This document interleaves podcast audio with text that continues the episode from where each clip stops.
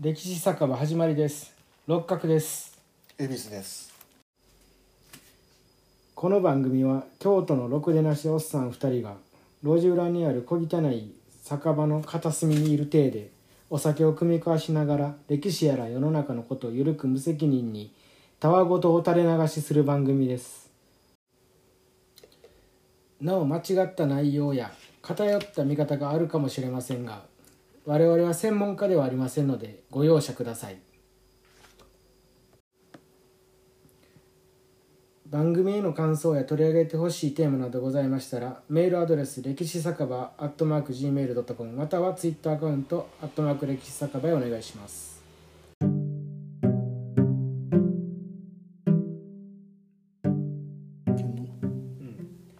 はい。ということで次は第何話です？第5回。はい。ということで、えっと、第5回のお酒は、えー日本酒で桃の雫、えー伏見区の松本修造。うん京都のお酒ですね。京都の伏見区といえばあのすごいうん酒どころ酒どころです、えー昔は五香宮の、えー水で五香宮というちょっと有名な神社があるんですけどそこでお酒作ってあの美味しいお水でお酒を作ったということですね。ちなみにその五香宮の水はえーっと南インターのどこやったっけな？下がったところね南インター下が神社。う えっと。ん城南宮。そうそうそうそう。城南宮まで続いていると言われています。今は枯れてますけどもそこが五香水とか言われてまあまた京都に行った時はそういうのも見てみたら面白いんじゃないかなと思います二人とも日本酒は好きなんでね。いただきます。はい。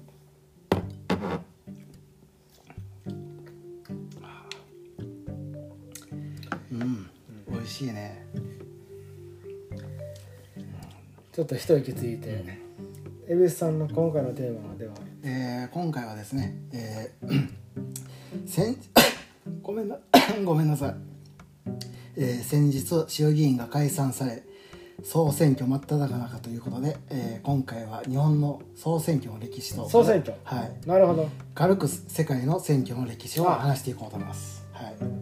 ね解散されましたんでねこの時期やから話せることなんででいこうと思います、で選挙は古代ギリシャで紀元前5世紀頃から行われていました。でこの頃は都市国家アテネでアテネ市民の男子に選挙権と参政権があり直接民主主義でしたと。でアテネ市民は兵役義務もありました。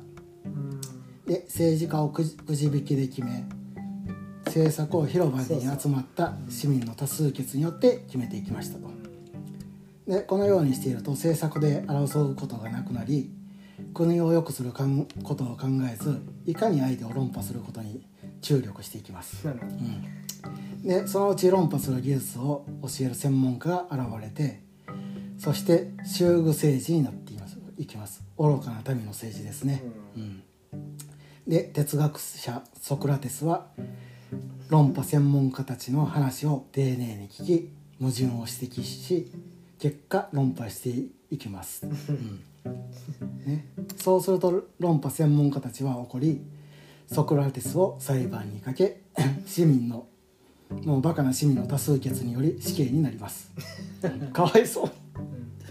まあこれが集合政治の成れの果てですね、はい、でそれを見ていた、ね。うん、ソクラテスの弟子プラトンは学がない市民が政治に関わるのは良くないと考え善悪の判断ができる賢人による独裁者が政治をする。賢人政治こそが国を正常な方向に導けると考はいえています、それはわかります、鉄人君主論というやつです。あそうですね、うん。さすが詳しいですねその辺のことは。でまあこの時期ぐらいからですね一部の人王や貴族が国の方向を決める政治体制になっていっていきますね、はい。まあ、民衆がもう学のない民衆がやるとなんか変な方向に進むというそうやって選挙の歴史は始まっていきます。そうそうそうはいそう。そうイデア。あイデア界ね。そうそう。はいイデア界をイデア界 を分かっている鉄人が国をそう。政治をしなさいと、まあ、その辺詳しくは喋れないですけどね哲学のあれは、うんねうんイデア界を通った賢い人たちが、そうそうそうまあ時は流れて19あ17世紀のイギリスでピューリタン革命が起こります。でその中ではいはいはい。選挙に対す選挙権に対する全ての制限は神の法則に反するとの考えが出てきます。まあキリスト教の考えですねこうやって。キリスト教。何でも神の法則とか言うてね反まあ発して、言うたらもう当時カトリックの考え方ってことやねピューリタンンやしこれプロテスタントやね次。ピューリタン革命。うん。なるほ新しくできたプロテスタントの考えで。でどああアメリカ大陸に行かはった人そう。ねでその後フランス革命中のフランスで、えー1792年9月に世界初の男子普通選挙が実施されました。で男子普通選挙っていうのは決められた年齢以上の全国民の男性に選挙権が与えられることでこの時のフランスは21歳以上の男子に選挙権が与えられましたこれが世界初の選挙。男子普通選挙ですね。うん。で1830年代にアメリカで白人男性の普通選挙が実施されます。でその後南北戦争で。すいません。はい。世界初じゃなくて古代ギリシャでは。まあまあ確かにそうやね。直接民主主義があるから、ってことやね。まあ現代のって感じかな。うん現代の考えの世界初今のまあまあ。法律というかうん。制度っていうか、ううん。ん中中世以降。うん。まあまあその辺はごめんなさいね。言葉のあれで、うん。で、えー1830年代にアメリカで白人男性の普通選挙が実施されてで南北戦争で奴隷解放を謳った北軍が勝ったことで形だけ人種に関係なく普通男子普通選挙が、えー1870年原稿に書かれます、そうそう。形だけねなんかいろいろ試験しなあかんかったらしいですよ。選挙をするためには。あー投票するなんか字を書けなあかんとか、あー結局ね黒人にさせんようにあのーリンカーンもそういうらしいですね。うん、うん。結局はねうん。解放してなかったみたいで、で、えー今度1871年にフランスで世界で初めて女性の参政権が認められますと。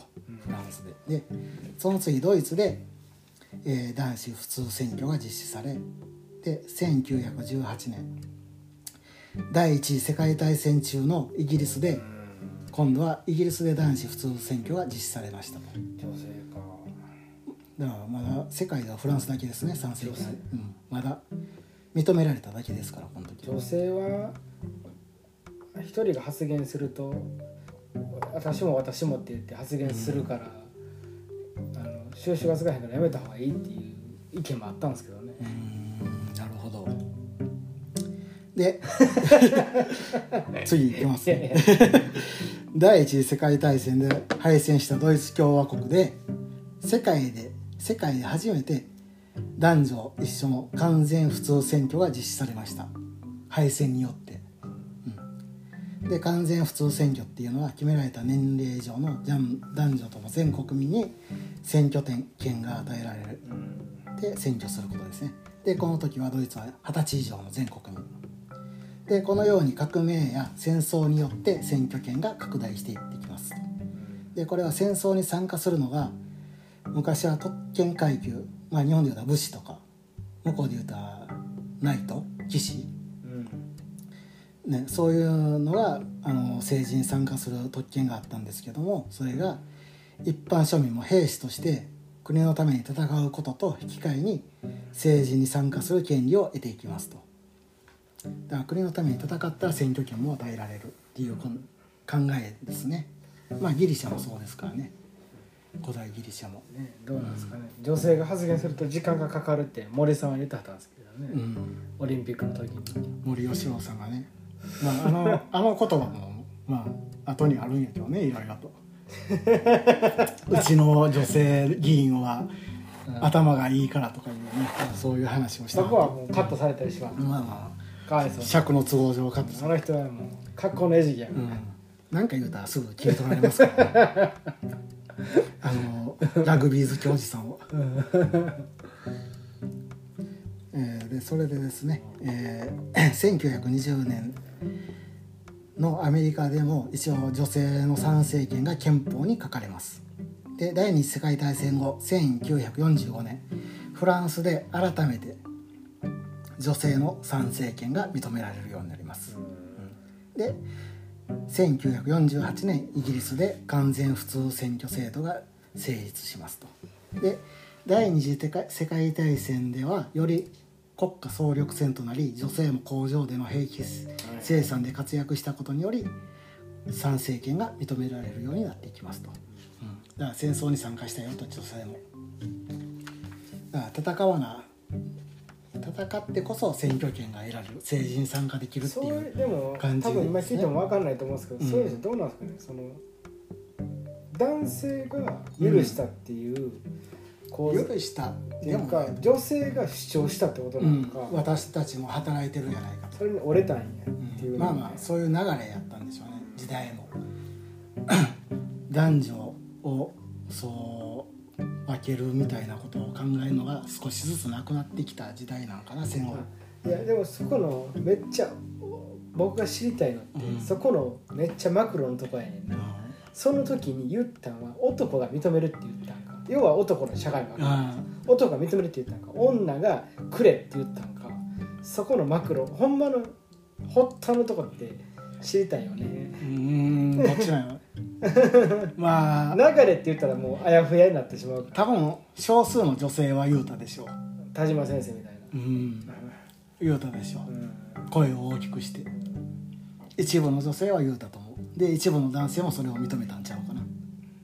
まあなるほど、うん、でそこの勢力に乗っかって。でまあまあ流れあの社会の流れが。メリットがあったりするから、うん、うん、なるほど、まあその方が獲得できる議席が多くなるとか。なるほどね、うん、そういうの話は聞きたい。やっぱり、そういうことやと思う、うん、そういうのが絡まってのことかな、と思いますね。まあ、調べてないんで、その辺は細かいことを。多分そうやと思いますよ。で次日本の話なんですけども。で日本では幕末の1867年慶応3年に赤松小三郎によって普通選挙による議会制民主主義を求める憲白書が幕府に提出されましたと。幕府？幕府に。この赤松小三郎って聞いたことありますか？ないです。でこの人ねすごい人でね面白かったんですよ調べたら。でこの人は1831年に信州上田藩の藩あの武士の子供として生まれます、うん、で16歳で勉強のため江戸に出てきますで幕末これ。幕末うん幕末に弱ね、うん、で二十歳で西洋兵学者のもとに入門します、うん、うん、で23歳で勝海舟のもとに入門し、うん、海軍あ長崎海軍伝伝習所でそこに行くんですよ。長崎海軍練習所。坂本龍馬とか行ったところね。うん。確かそうなんですよね、うん、でそこでオランダ人から語学航海術測量騎兵学などを学びます、うん、優秀な。すごい人です。でそこで最新式のミニエー銃の性能を知りああ元亀式、う。ん、そうで 戦場型重視遠くまで飛ぶ球そう全部言うちゃってじゃいやいやどうぞ。えいやいやまあそれをそのミニエイジを幕府に取り入れようとしますがその時にもう海軍練習所が閉鎖され上田藩に帰ることになります。あ勝海舟のところはうんからもう上田藩に帰る残念。幕府もアホやな。で先ほど六角さんが言うたようにこのミニエイジいうのは今までの銃の弾丸っていうのはまん丸やったんですよ、うん、もう BB 弾みたいなやつ。それが円錐形になってあの今の鉄砲の弾ですね。でそれで重心にライフリングを刻んで射程距離と命中精度を格段に向上させたもう最新式の銃ですねもうこれが戦争を書いたと言っていいぐらいのイノベーション。そう。でその後江戸に戻って イギリスの騎兵士官から英語と騎兵術を学んでいきます。まあ素晴らしいねこの人。うん。すごいね。すごい人ですで1864年に江戸に出てた江戸江戸に出てイギリスの兵学を学ぼうとしていた薩摩藩士、うん野津道道面ああ出た。日露戦争の第四軍司令官ですよ。ああはいはいはい。野津道面なるほど、その人がこの赤松小三郎の弟子になります。へえすごいですね。ううん。で赤松さんの34歳の時あの上田藩の藩主松平忠成っていう人に藩内の身分制度撤廃と言論活動の自由を求める憲白書を提出します。うん。殿様にこういうことを。すごいな。すごい人でしょ。うで殿様やめろって言ってるようなもんやからな、えげつないでしょ。この人の考えうん。この時代に、ただものすごい無鉄砲やけどうね、ん、まあ、劇まあ劇場激動それはイギリスやオランダからそういう知識を学んで。でも気分もホッとホッとや、うん、もう幕末の時代やからね。もう血が上って大変だ。でその直後に薩摩藩から野津道面の紹介で京都の薩摩藩邸でイギリス映画兵学を教えてほしいと頼まれてもう薩摩藩邸で薩摩藩士に教えることになりますで、うん。この時の生徒に中村半次郎。桐野。桐野俊明ね。後の。で村田新八、うん。で、えー黒木為元。あの日露戦争の第一軍司令官。はいはいはい、東郷平八郎、ああすごい。うん、連合艦隊司令長官。そういうそうそうたるメンバー。約800人の薩摩藩士に教えて。うんすごい人じゃないですか。多分この中に書いてなかったけど川地俊義もいたやろうと。桐野と一緒に、うん、もうすごいメンバーでしょこれ。こういう人に教えてたんですよ。でこの人騎兵の人やからこの騎兵の教えが秋山義古と、うん、騎兵につながっていくんちゃうかと、うん、あ騎兵の父でもあるんちゃうかなもともとの父騎兵の祖父かすごい話うん、ですねこういう人が日本にも普通選挙で議会制民主主義っていうのを考えを幕府に提出するんですよ。こういう人は。なんでこの人の名前が残ってないのう不思議ねうん。もうこれだけでもタイガーやってもいいぐらいの。すごいですすごい、うん、はっきりすごいでしょ。で1860年慶応3年5月に松平春岳島津久光、そして幕府に普通選挙による民主主義を求める憲白書を提出します。四この二人や。の,、うん、このこの時にその選挙をしてくださいっていうこれからの日本はこういう国になるべきやっていう憲白書を出すんですね。えこの人の草案ってことで？もうそうそうそう。考えたこととんでもない人やな。とんでもない人でその後9月3日に京都から上田藩に帰る途中に、えー京都の東の東院花屋町上がる。わかりますかね？東の東院烏丸の一本東の道が東の東院あの細いとこな。で五条下がった23分下がったところは花屋町。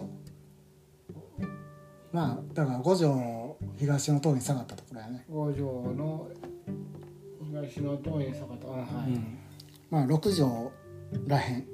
うん、烏丸六条らへん。こそ、ううん。んそこで中島あ中村半次郎によって暗殺されます。うわー。教え子桐野が。やっぱ半次郎すごい人斬り半次郎。うん人切り半次郎が暗殺するんですよここで。え先生のに暗殺されあうん。幕府方やったからかこれはね暗殺理由は幕府と薩摩の対立を融和させようと動いていたことが薩摩藩からしたら幕府のスパイと疑われて切られてしまいました。誰の指示や？あこの辺は大久保西郷が関わってるでしょううね、ん特に中村半次は桐野やからね西郷さんやろうね。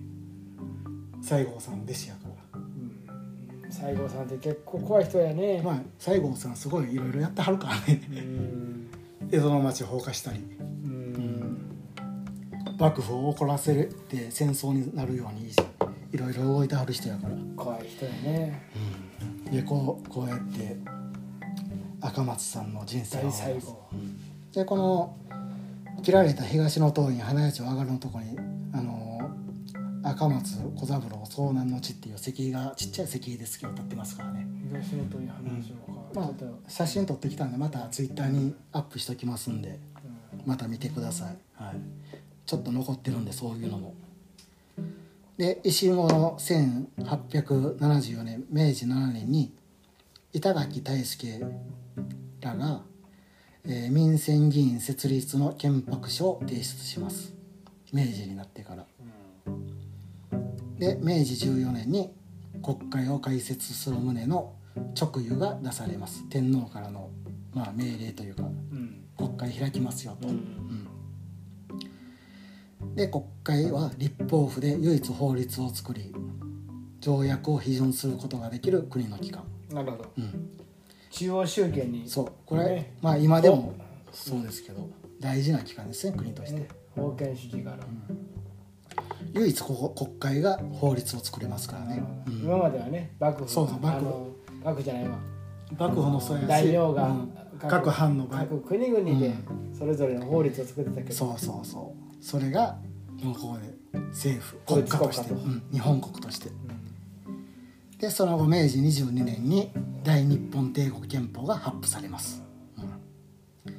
で明治23年7月1日に第1回帝国議会衆議院議員総選挙が実施されます、うん。でその時は、えー選挙権があるのが満25歳以上うん。の直接国税15円。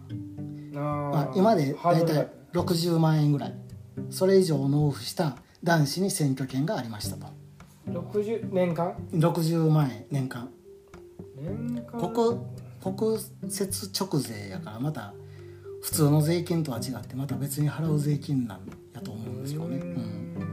当時は消費税もないからね、まあまあね。今税金めちゃくちゃ払ってますけどね。今の人って普通に払ってるやんねそれぐらいまあ多分保険料も消費税。保険料含めたらまあ100万以上払ってんのかな。消費税車持ってる人、うん家持ってる人固定資産税とか言い出したら。車持ってたら重量税やなんやってガソリン税も払ってるしみんな今パスしてんじまあね。ここよりはパスしてるかもしれないね。逆に言えば、うん、でこの時は、えー記名記名票投票。自分の名前を書いて投票しなあかんかったと、うん。うんそれはうかなん。なそれは、で小選挙区制で行われましたと。でこの時は北海道と沖縄では実施されませんでした。まあうん。映像と琉球は。以外で定数300人。で立候補者は1243人。で有権者数は45万872人、まあ、人口比でいうと1.13%、うん。うんわずか1.13%の人だけが政治に参加できたと。まあいわゆる民意というのはうん。反映はされるというのには程遠い、うん。まあ富裕層しかできないからね選挙に参加できる。今でもそうなんですけどね、まあまあね、うん。まあこうやって日本の選挙システムは始まっていきます。一緒やん。変わってへんやん。みたいな、うんなるほどね。まあまあここから。でこの板垣この選挙結果は板垣大輔率いる立憲自由党が130議席を獲得して第一党になります、えうん、で当選者300人中191人が平民平民が当選してるんですよ、うん。で最も多い職業が農民でした、うん、ー、なんで？これそう。これは都市部に直接国税15円を払える富裕層が少なかったんですよ。うん。で地方の方が地主や、あのー製紙業者糸絹を作る人とかそういう養蚕業の人が多かったため農村部に有権者は多かった。昔はか今との結びついてきたななんかちょっと、昔はこういう地主農業生産富豪農夫っていうやつかな。の方が有権者が多かってそっちの農民とか。でだから農村部の当選者は数千票を得ないと当選できなかったらしいんですよ。うんでも都市部は数十票程度で当選できました。うん都会は。え有権者が少ないんで。うん10もう20票ぐらい集めたら当選できたと、ううん。ん、でこの時の総理大臣は、え？そうなんや。うん、地方の方が力があったというか、うん、でこの時の総理大臣は、えー山形有朋です。ああこれこの人選挙には出てないんですよね。別に。あ、うん、元老として総理に、任命されるみたいな感じで。うんなんか陸軍の予算が欲しかったみたいな。ああそ,、う。ん、その後出てくる。うん。陸軍と海軍の対立とか、うん。ここでは話しませんけどね、うん、でまあその後、えー、1900年明治33年の法改正によって今度直接国税10円以上納付した男子に条件が引き下げられます。でこの時に無記名投票になります、うん。うん、まあ今みたいな感じですね。名前書かんでいいと自分の名前は。で10円いうのはだいたい40万円ぐらい。でこの時同時に治安警察法が公布され社会主義的社会主義的な活動が禁止されてきます、うん。ね、で1919年め、えー大正8年に今度国設直接国税3円以上に引き下げられて、うん。うん、で、えー1925年大正14年に選挙法改正によって満25歳以上の日本市民ぜ男子全員に選挙権が与えられ男子普通選挙制になります。女子はダメなんだ。まだそうですね。大正時代は。大正デモクラシーの時代に男子普通選挙になっていきますね。で女性は時間がかかるからな。森さん。でこの時あの中選挙区制になってきますね。中選挙区っていうのは一つの選挙区から2人から5人当選者が出る選挙制度です、うん。で、えー先の大戦第二次世界大戦が終わった1945年に昭和20年ですね。まあ日本ボロボロの時ですか？そうです。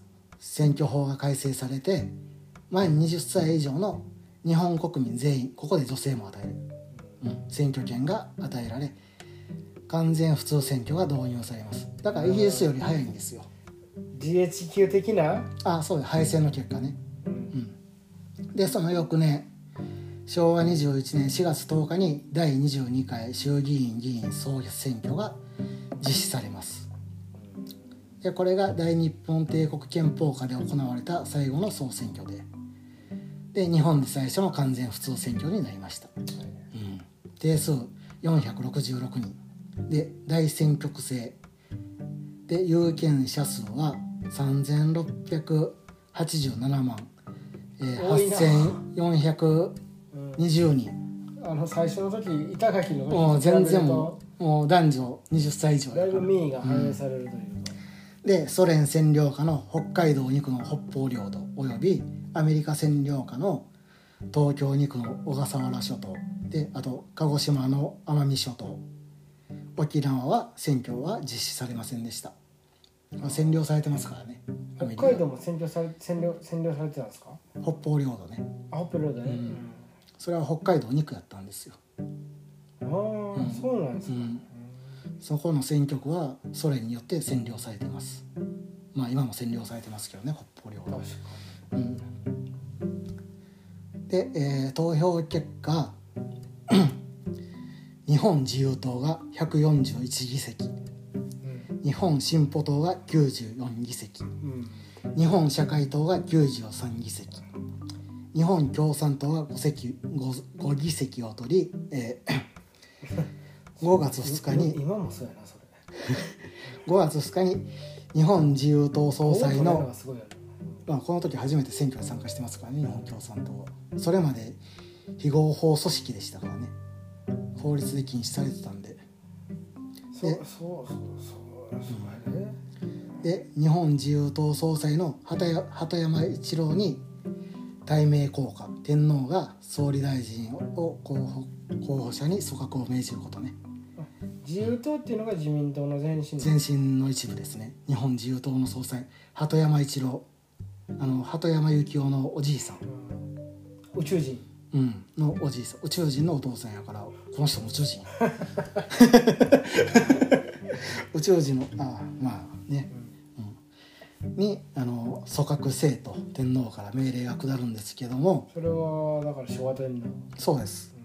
でも5月4日に鳩山が組閣します。あそう。っていうことね。あそうそう。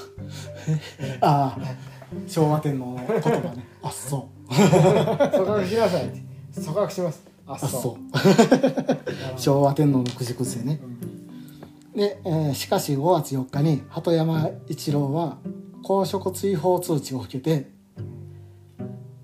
あの公職追放されるんですよ。鳩山が。うん戦犯みたいな感じで。なんで鳩山あの政治家やからもうあのーなんでなんでやったかな。まあその辺は追放されます自衛級によって。なんでかなんかして戦争に関わって。えそれを受けて16日に外務大臣の吉田茂に大名降下され22日に第一次吉田茂内閣が発足します、自由党として。うん日本自由党総としてね吉田茂内閣が戦後誕生しますと。でその後日本けいや日本国憲法が公布されて貴族院今まであって貴族院が廃止されてその代わりに参議院が設置されます。吉田茂が怪しいな。怪しい？絵描いとんな。そうかな。分からんけど。うん。なんか まあえまあまあ。このおっさん怪しい気がする。すごい人やからねこの人ね。だからや余計にや。GHQ とつながってたのかな、うん。で参議院が設置されてこれにより1947年昭和22年4月20日に第1回参議院議員総普通選挙が実施されます。終戦っていつ？20年8月15日。と思ったらすごいよね、うん2年経たずにもうこんなことになるっていうのはやっぱり、すごいよね。そんだけ何？政府っていうものが大事やってことですね。国を動かすのに。いやでもなんかこう、うん死んだものの悲哀っていうのを余計感じるよね、国のために戦ってもらって。かなんかもうすでに忘れ去られたなんかもうこの時点でに何十年前の過去みたいなうん。そういう感じがします、う悲哀やねこれはね。んなんかね。死んだら終わりですよいやーその人がいるから今があるんですけどね、うん。ほんまに。でこの時定数250人で中選挙区制でと全国区制で行われましたと。で全国区制っていうのは日本全国を一つの選挙区として政党ではなく候補者個人名で投票します、うん、でこれは一票の格差はないけれども労働組合業界団体宗教団体などの大きな組織を持つ候補者や知名度の高いタレント候補が有利な制度ですね、うん。うん、そしてあの候補あの選挙民は100人近い候補者の中から1人を選ばなあかんから結構大変な制度です。うん。難しい、難しいですね。1人を選ぶっていうのは。でこの参議院選挙で日本社会党が47議席取り第一党になります。参議社院会党が？うん。で日本自由党が38議席、参議院でね。うん、民主党が28議席。共産党が4議席取りました。でココンスタントに取ってくるな。うん、まあやっぱそういう人はいるわね。一定のね。一定の支持者をどうしてもね。で5日後の25日に総選あー参議院選挙があった5日後の25日に第23回衆議院議員総選挙が日本国憲法下で実施されます。で中選挙区制で定数466人。でそこでも社会あ日本社会党が143議席で第一党となります。で日本自由党131議席。で日本民主党124議席。日本共産党4議席うんで日本社会党を中心に連立政権を作り 日本社会党委員長片山哲が総理大臣に指名されます。うん。でこの片山哲さんが、えー第46代内閣総理大臣になって日本初の左派政権が誕生します。戦後すぐは、うん、でもこの左派政権も1年足らずで政権運営に行き詰まり退陣します。で1955年昭和30年に、えー憲法改正日米安保維持保守の政策を掲げる日本自由党と日本民主党などが合併してこの時自由民主党ができます。そして第一党になって与党になります、うん、で日本社会党は護憲憲法を守る。日米安保破棄。革新を掲げ野党第一党になります。うん。で議席数は自民党が3分の2弱。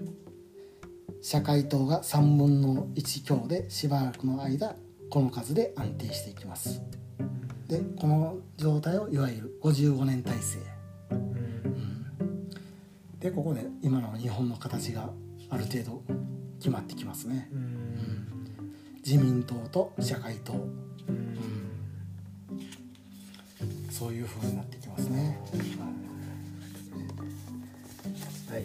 言ってください。でその後バブル崩壊により経済低迷や自民党のスキャンダルで政治不信などで、えー1992年平成4年宮沢宮沢内閣の 不信任決議が出されて自民党の畑勉小沢小沢一郎らが造反し不信任決議案が可決されます。小沢さんが出てきますねここで。うん。で畑勉小沢一郎は離党し、うんえー新政党を結成し、えー次の第40回衆議院議員総選挙が実施された結果非自民非共産の社会党新しく生まれた新政党公明党などの8党派で連立政権ができ 第79代内閣総理大臣に細川森弘政権内閣が誕生しますと。でここで戦後続いてきた55年体制が崩壊しました。また社民党も政権に復活しますここで。ううん。んバブル崩壊した後に。うんまあこの辺はねリアルタイムで見てたあれなんで。でその後社会党が連立を離脱します。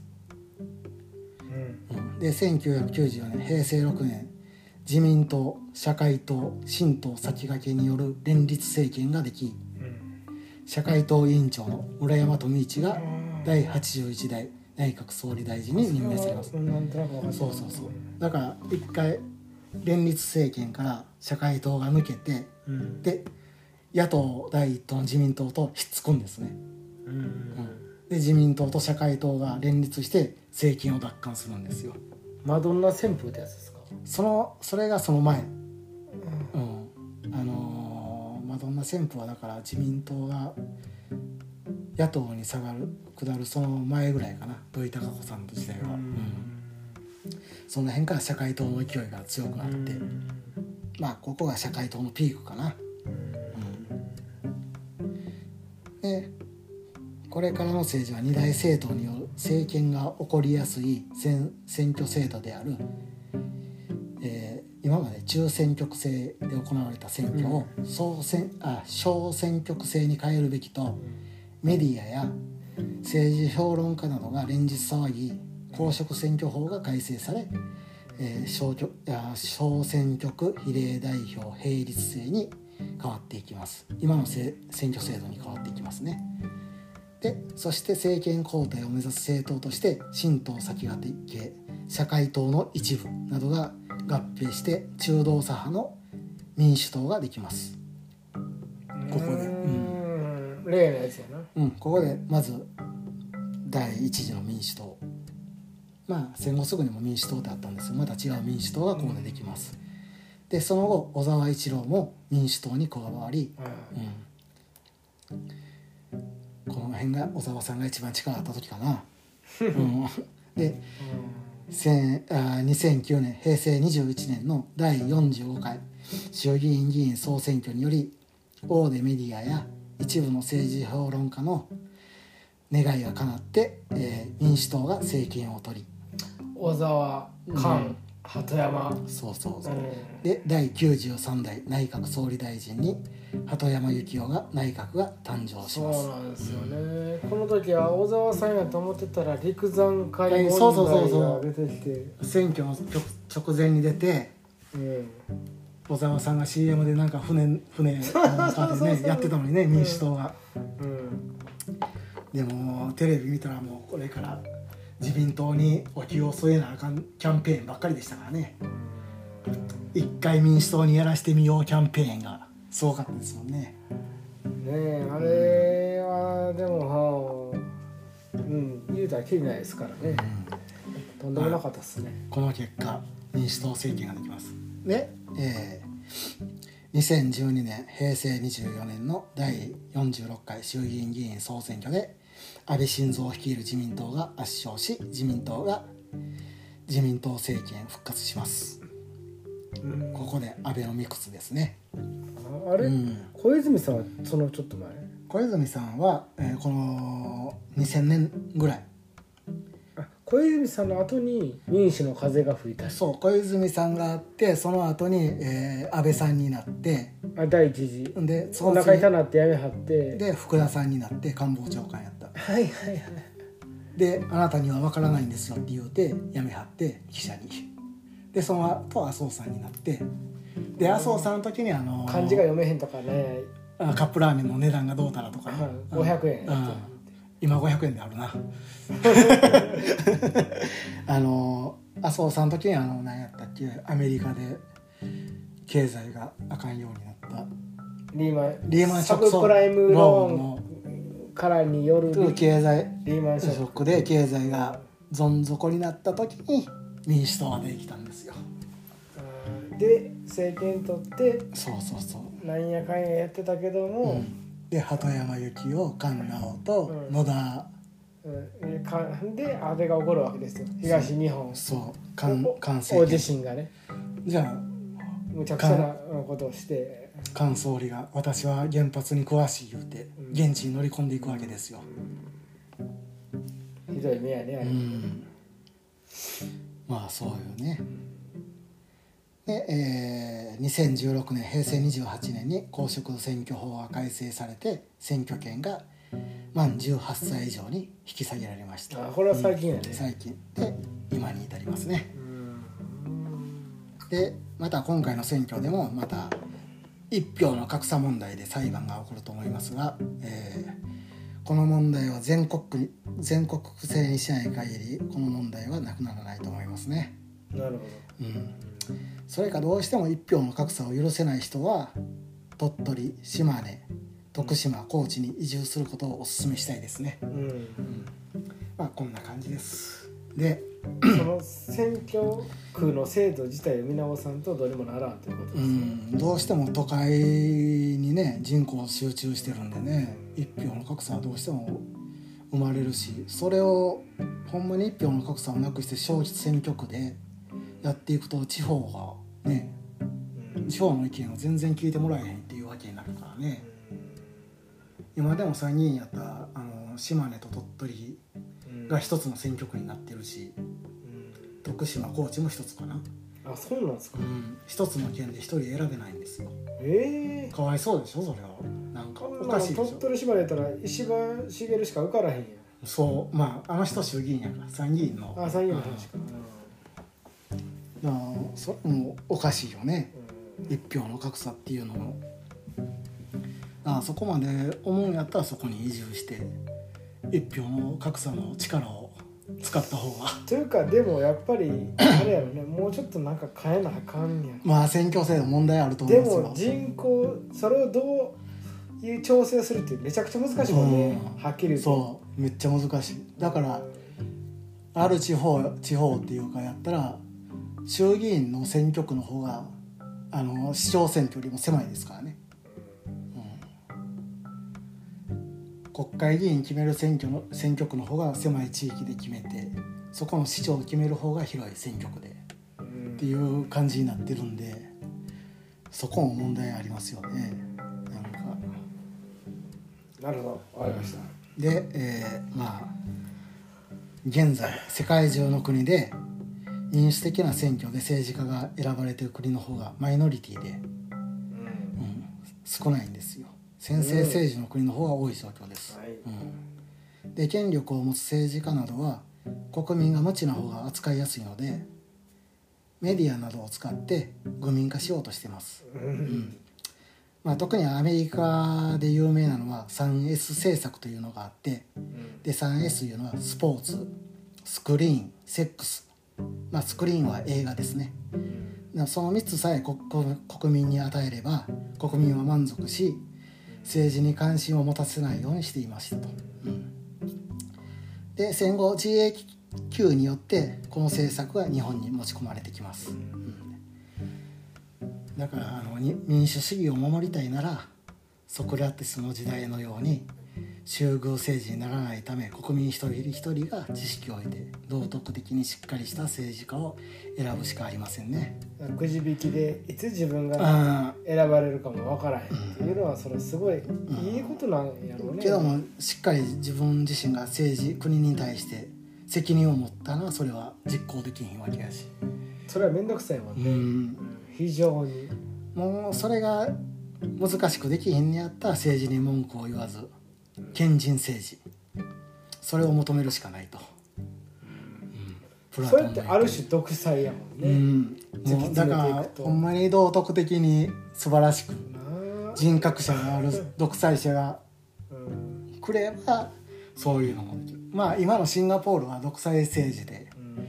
あれやけど経済的にうまくいってるんで国民の不満もないと、うんでそこであの国会議員無報酬制とか言うたとしてもそこで出て無報酬にしても、うん。結局そこで権力がある時にはそこで違うところ給料えええ円でも得れるわけですそうよそう献金とかでねそうそうそう、んほんで利益共有があるしあそうそうそうそうそうその辞めた後にそこの役員にそうそう就任するとそかねうそうそうそううんそうなんぼでもできるからうね、んそこも難しいところです、ね、もうまさにもうこのい今の話全体的に聞いてて一言言えるジレンマ。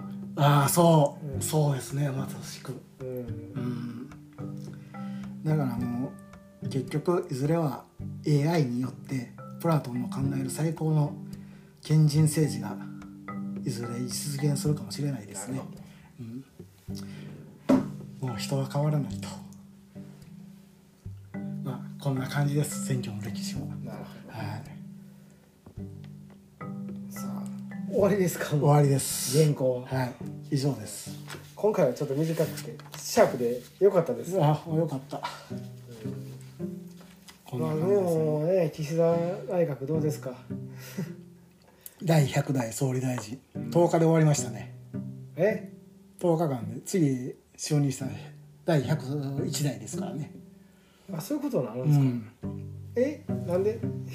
総裁も降りなあかんの？総裁はおり総裁はまた違う。内閣は内閣でまた別だし総裁は自民党の中あそうか。うん。次101代になるんだ。101代選挙で選ばれあーそういう意味ね、うん。え歴史的な第100代は10日ぐらいで終わりました。えなるほど、はい。高市さん差しといてあげたらよかったまあでも高市さん次ぐらいには目がありそうな感じですね。でもあのー閣僚のあの記念写真でこう階段ガーッと降りてくる写真の時に、あのー岸田さんの横にいる野田聖子を見てこいつ一番賢いなと思ったんですね。ああはっきり言うと。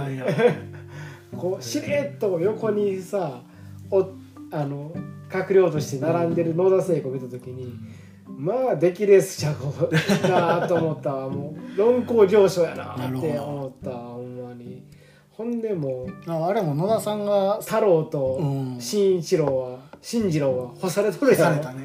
あれ野田さんが出た結果やもんね。うん。その票が割れあてれは野田は初めからなる気なんかなかったのに。まあでも名前売るああれのは一番えぐいわ。